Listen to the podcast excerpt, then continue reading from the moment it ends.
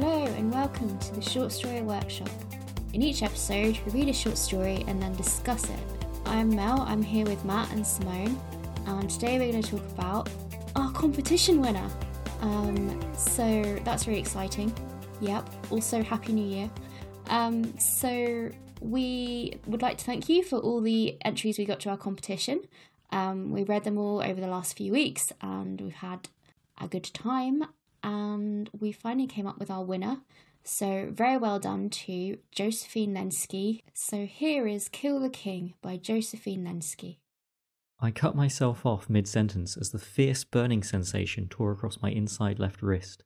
I grimaced and wrapped my hand around the skin, forcing back a yell. Are you okay? The woman whom I've been talking with exclaimed. Her soft brown eyes widened underneath her bangs. I'm all right, really. It just get bad cramps sometimes, that's all. A red hot iron seemed to be digging its way into my flesh. Tears danced in my eyes, but all I could think was, not again. And she had been so lovely, too. I'm really sorry, my dear, but I have to go. Oh, well. I was already running towards the entrance. Do you at least want my phone number? I burst the door open, almost flattening an older couple behind it.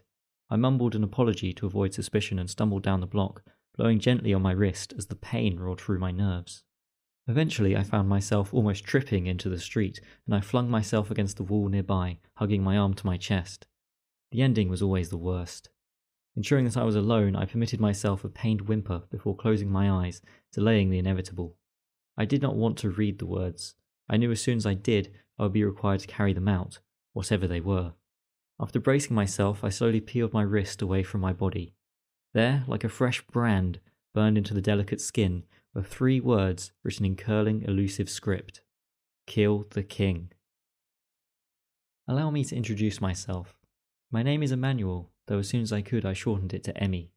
I was born in Brooklyn, and though I may have moved around several times in my life, I always ended up back at the brick front townhomes that I loved.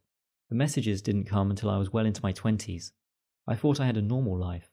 I was just getting started at a job I really loved, still kept in contact with some of my old college buddies. Life was good until one day I woke up with pain boiling in my arm. I screamed, but no one heard me.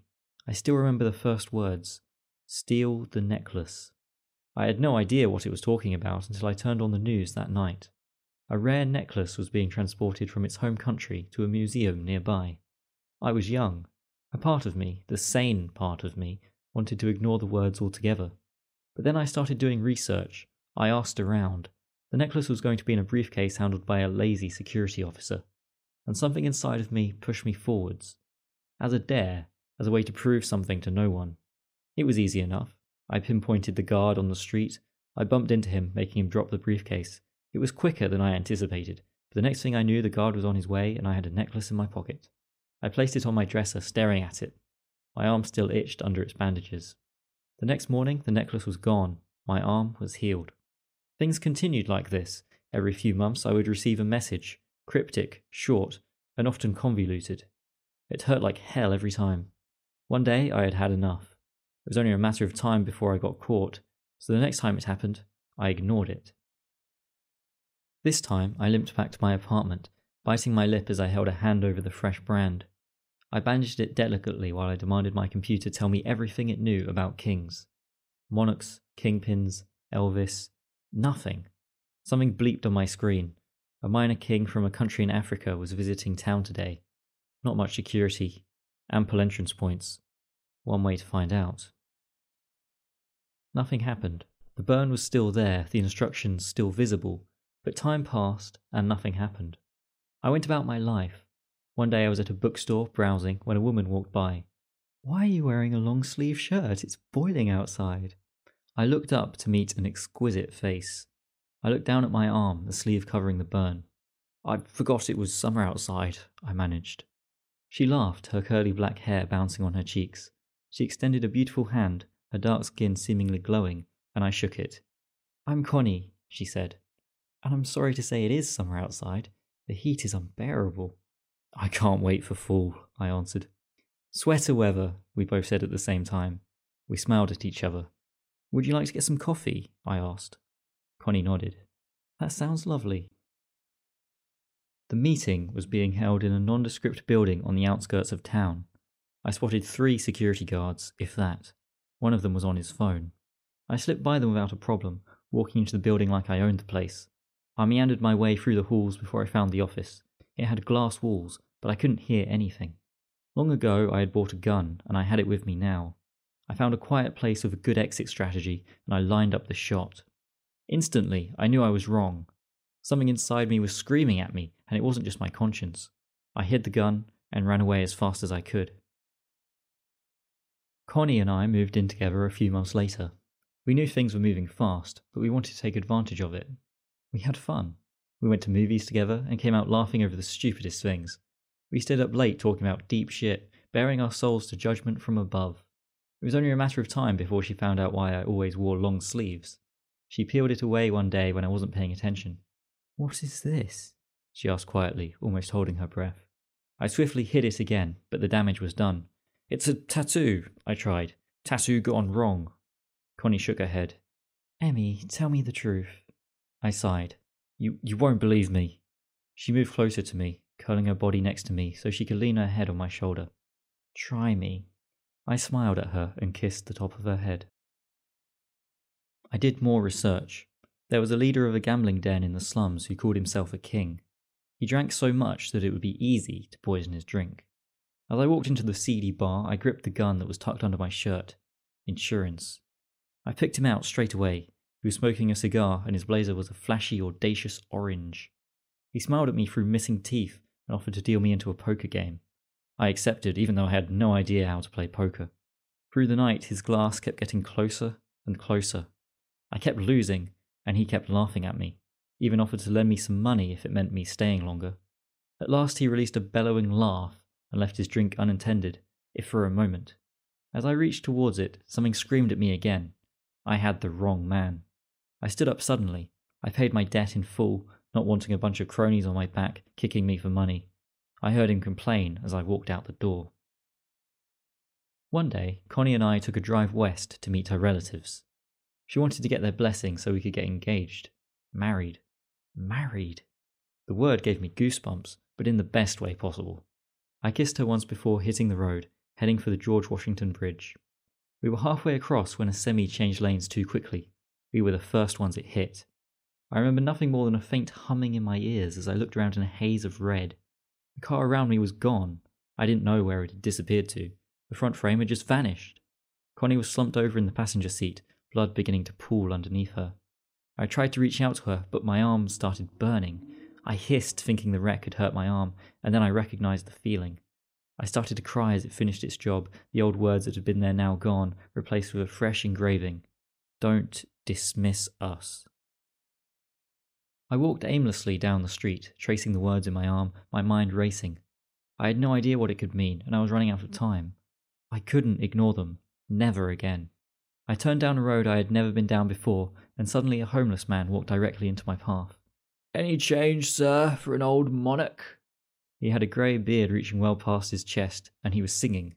On top of his balding head was a paper crown, the kind they gave out at Burger King. I promise you will become one of my favourite subjects, the old man promised. The part of me that was screaming was silent.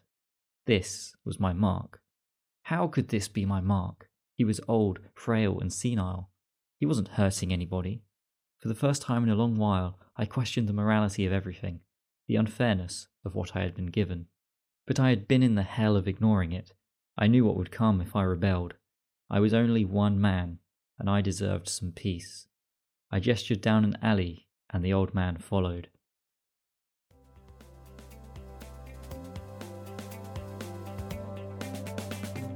So, we picked this story out as the winner of our competition. What did we think made this story stand out from all the others? I can go first if you'd like. I, what I thought made this story stand out was the central concept. It was clear, strong, um, it had some good action to it, so the main character does a lot of things, which sounds basic, but a lot of stories tend to be reflective rather than active. And I think sometimes action can get things across in a more compelling way. Um, I was also intrigued by it. I think it built some good suspense and it was good at the way it used dialogue and scene breaks to keep the action moving. So, those were the things that I really liked about it. Yeah, I would agree with you. Uh, yeah, basically, I thought the hook or the premise of instructions written on the character's arm was excellent. Like, I read it and I immediately got, like, genuinely excited to kind of read more about what had happened and how it was all going to play out. I just absolutely loved it as a concept. I thought it was brilliant, and it was also something I hadn't actually seen before, which I also really appreciated.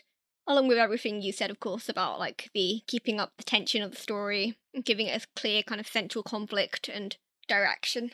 Yeah, I would agree. Um, I liked the idea, cool themes in there, predestination, but it's not called out. It, it it lurks a little, and I like the ending very well balanced. It's an ending. It's definitely an ending, but it leaves enough open to keep you thinking about the story. Hmm. Josephine um, was very good at giving information at a good time as you go through the story, so you've always got questions, but you're never overloaded with questions and no answers. Like you get more information as you go along, kind of Yeah. as you need it. Yeah, I agree with that. I will say on the idea that it reminded me of something that's been around in fan fiction for a while, which is the idea that you'll have your soulmate's name written on your skin. But I liked that this felt like a dark version of that trope. I don't know if either of you have come across that one before. Yeah, I'd heard of it, but I didn't make the connection until you just said it. yeah, I'd I'd read a couple of fics with it in, and yeah, I like this version, which is a little bit more. Well, it's not that the other version is uninteresting, but I like that this is a dark take on it because there's something so like horrifying about having something literally written on you that you can't get rid of. I Yeah. think that this this story plays up on the horror of that idea really Mm. well. Yeah, like the descriptions of pain were really visceral. But then, even though it's never stated, like, what if they get caught with that on their arm, or what if it doesn't disappear after everything goes wrong? Say they do kill the king, and suddenly they're caught with kill the king on their arm. Like, how do you even get out of that situation? So many ways it could have gone and could go wrong.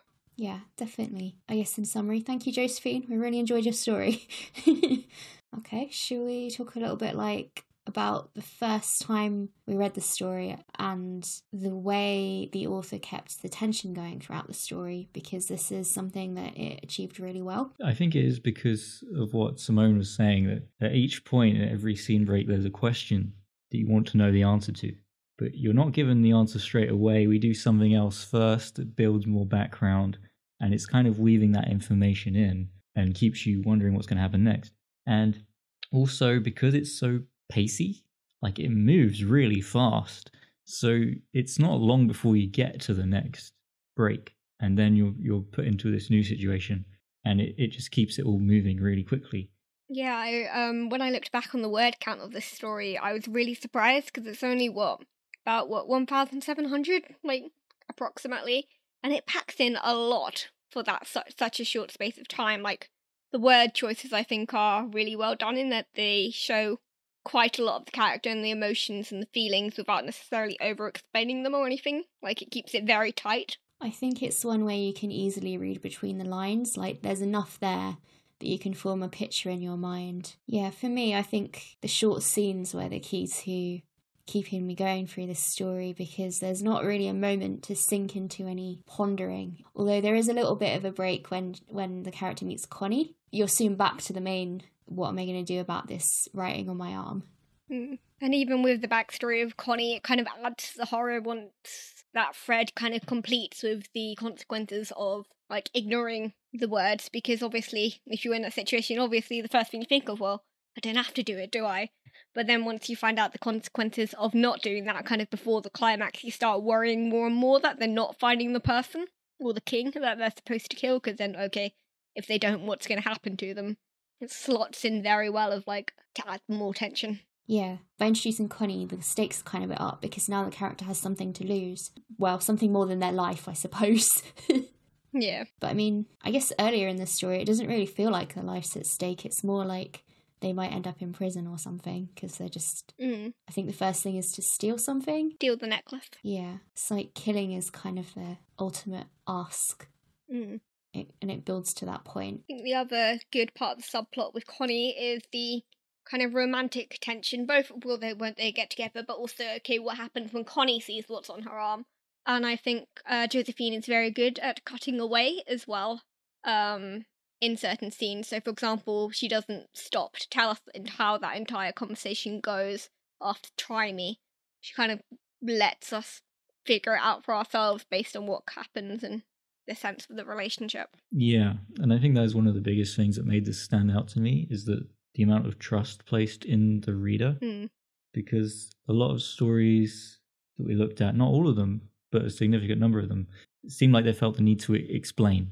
And and sometimes it's too much. Sometimes it's you just gotta let the reader meet you halfway. And I think that's something the story did really well. This story is shorter than a lot we read. How can concision improve a story's effectiveness? Uh, well, brevity is the soul of wit, as we all know, Shakespeare. Okay. I, sh- I should know I should know where that's from. It's from AO3 that I know it from. I think it's the error message that comes up if you don't fill one of the fields in for your story. Oh, is it? It is, it's if you don't put in the story text. Oh right. I didn't know that. yeah. That's hilarious. But, you know, when when you're short, story short, you you get to the point, you do what you're trying to do, and then you get out. That's like a short story in a nutshell. Mm. You don't want to tell the whole of the story because then it's usually not a short story. If you know what I mean, like you need Yeah. to leave that blank space at the beginning and the end so that there's, there's some space for the reader to fill it in. I think if you're all selective in your um, conciseness as well, that you can also fill in a lot through being concise. And the more words you add, the more possibility you also add for questions. Like the more you world build, for example, the more people can have questions about your world building. And obviously, there are so many questions raised by this story, such as who's putting the marks on Emmy's hand?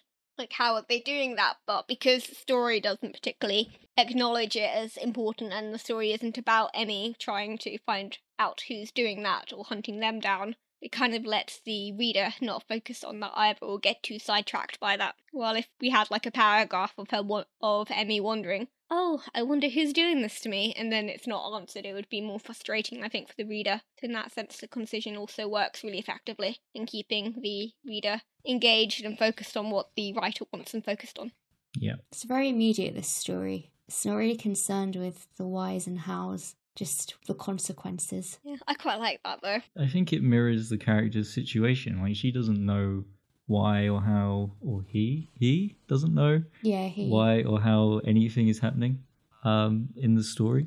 So conveying that sense to the reader as well is just good storytelling. You know, to give them that same kind of chaotic frustration of what, what's what's why is this happening to me, right? Hmm. I think it's very true to life as well. There are lots of things that happen and we don't know why. Yeah, Sometimes we have to make decisions that are bad, but we need to make them. and that's the core idea the story is is playing with, right? That some things just are a certain way, and there's no real explanation for it, and sometimes it just seems unfair. Hmm. which is a, a very real message in what appears to be quite a supernatural kind of story. Yeah, I like that the king wasn't who we expected it to be. Like it wasn't the visiting monarch, for example. Yeah. He's I think adding just that sense of like apparent purposelessness at the end just made the whole thing scarier because it's just so hard to understand, right? Yeah. Like the necklace you can understand, but this. Yeah. I liked the detail about the Burger King crown. I thought that was good. I did like the juxtaposition of the fantasy with the very ordinary details.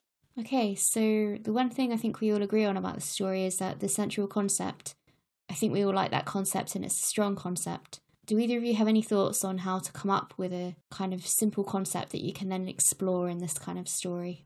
God, I wish I knew how. Like, please, God, if anyone has the answer to that question, tell me. It's a question of idea generation, I suppose, which um I don't know. I've always thought out of the three of us, you were the best at this, Mel. Well, I, I had some thoughts on this. So I thought you need a premise that's easy to communicate so you can give the concept of your story in a sentence or two sentences, like in as Yep. fewer words as you can. The other thing I thought might be helpful was to think about elevator pitches, which is something that comes up in every single pitching material or session that I go to, which is the idea that if you are sat in front of an agent, you need to be able to sell them your work in a sentence or two sentences or the time it takes for you to step in an elevator, ride up a couple of floors with them, and then get out again. Hence, elevator pitch. Yeah. The idea is then that you sell the concept very quickly, and some ways you can do that are to reference other sources. So, for this one, for example, I could see that the idea kind of came from, I think, a fanfic premise.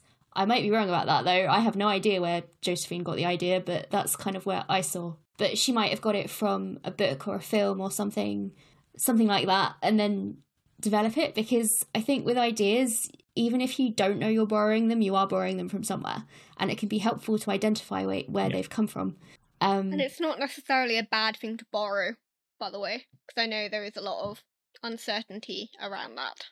yeah, there it's is. just kind of what you do with it once you've borrowed. If there's enough of it in you in the story that's original, It's still going to be original because it's written by you, even if it's a concept that's been done a thousand times, like sentient computers or something. I mean, I had a teacher who was just like, steal everything, always steal when you write. I don't know about stealing everything, but I think purposeful stealing when you're coming up with these central ideas can be really helpful. And not only that, there's also a base for you to work on. If you've if you've got a similar work, you can you can see how they did it and be like, well, I hate it. I'm going to do it better. I mean, pretty much all art is in some way derivative. There's no escaping that. Yeah. Like, you'll do it without realizing. Hume would argue that all ideas are derivative. It's all just maths at the end of the day.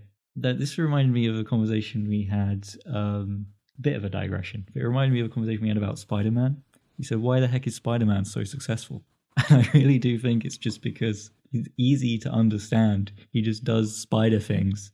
You can explain it in a sentence, And his and yet, his origin story as well. He's bitten by a spider. How how simple is that? yeah, it's very simple.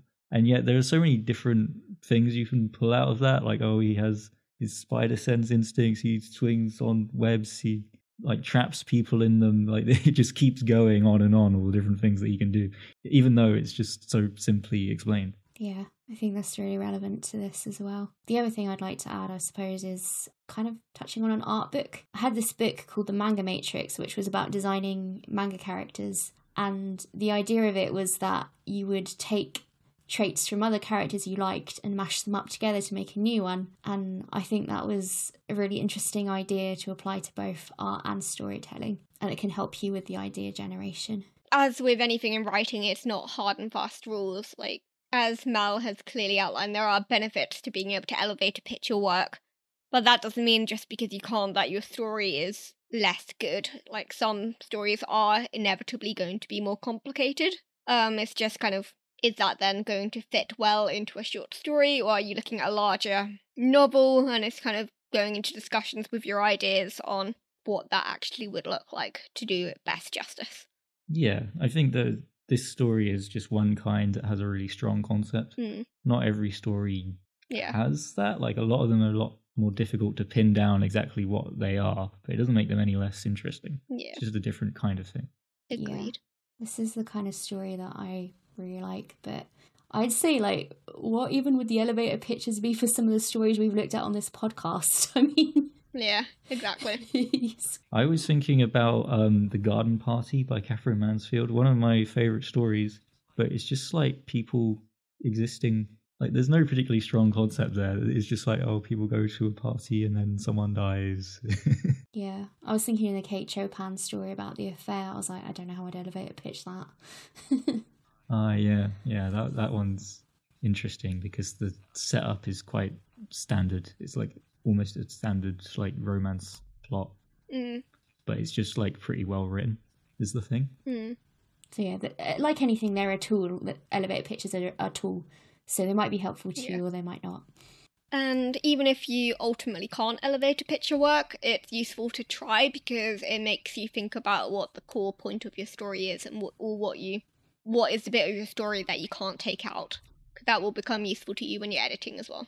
Yeah. I had an exercise in a class where I had to explain my story in a paragraph, then explain it in three sentences, and then explain it in a sentence. So if you do it step by step, that might help you as well. I need to apply some of this to the story that I've just written, which is 5,400 words long, and I still don't know what it is about. Maybe it will reveal what it's about. I, I keep every time I look at it, I get a different answer. Is my problem? Okay, so did we want to talk about the ending at all? Uh, I mean, I, I said earlier I like that it's it's open. The the last paragraph also adds a lot to the story because it just sums up the like general unfairness and illogicalness, illogicalness, whatever, of what's happening. Yep. Um, and I like that it's open and it's ambiguous, and we don't know what exactly happened. We can guess maybe that this murder occurred, or maybe it didn't. I guess you you have to decide. Yeah, and also we don't know if that's the end of it. Like any number of things could have happened afterwards. But I, that that's kind of almost not the point. point, and this story is, is self-aware enough to know that it's not. The point isn't what happens next; it's the fact that the person has been put in this situation in the first place that is the meaningful part of the story. Mm, It's the acceptance of it over the course of the story, kind of the internal decision Yeah. they make. I always wondered if it would escalate, so they wouldn't be free. They'd then have to kill like two people, then three people, then four people. I mean, at what point do you say enough is enough? Mm, it's an interesting thought. That's a whole different story right there. Yeah. Again, I, I think it is relatable. We we all have to make choices we don't want to make, and sometimes for your own happiness, you have to make difficult choices. Okay. Would uh, Would either of you like to add anything else? Just that it was a really great story. Thanks. yeah. I, I was just going to say thanks to everyone who submitted. It was actually like a pretty tough call at the end. We had a lot that were good. Yeah, we had a hefty shortlist to argue over. Well done to our runners up. Peter Hankins with Gerlandio's Blue Window of Treachery and Dan Micklethwaite with Ivory Towers. Thank you for listening. Please leave a comment on our website www.shortstoryworkshop.com to let us know what you thought. You can also find all our previous short stories and episodes. We'll be back with another story next week. Goodbye.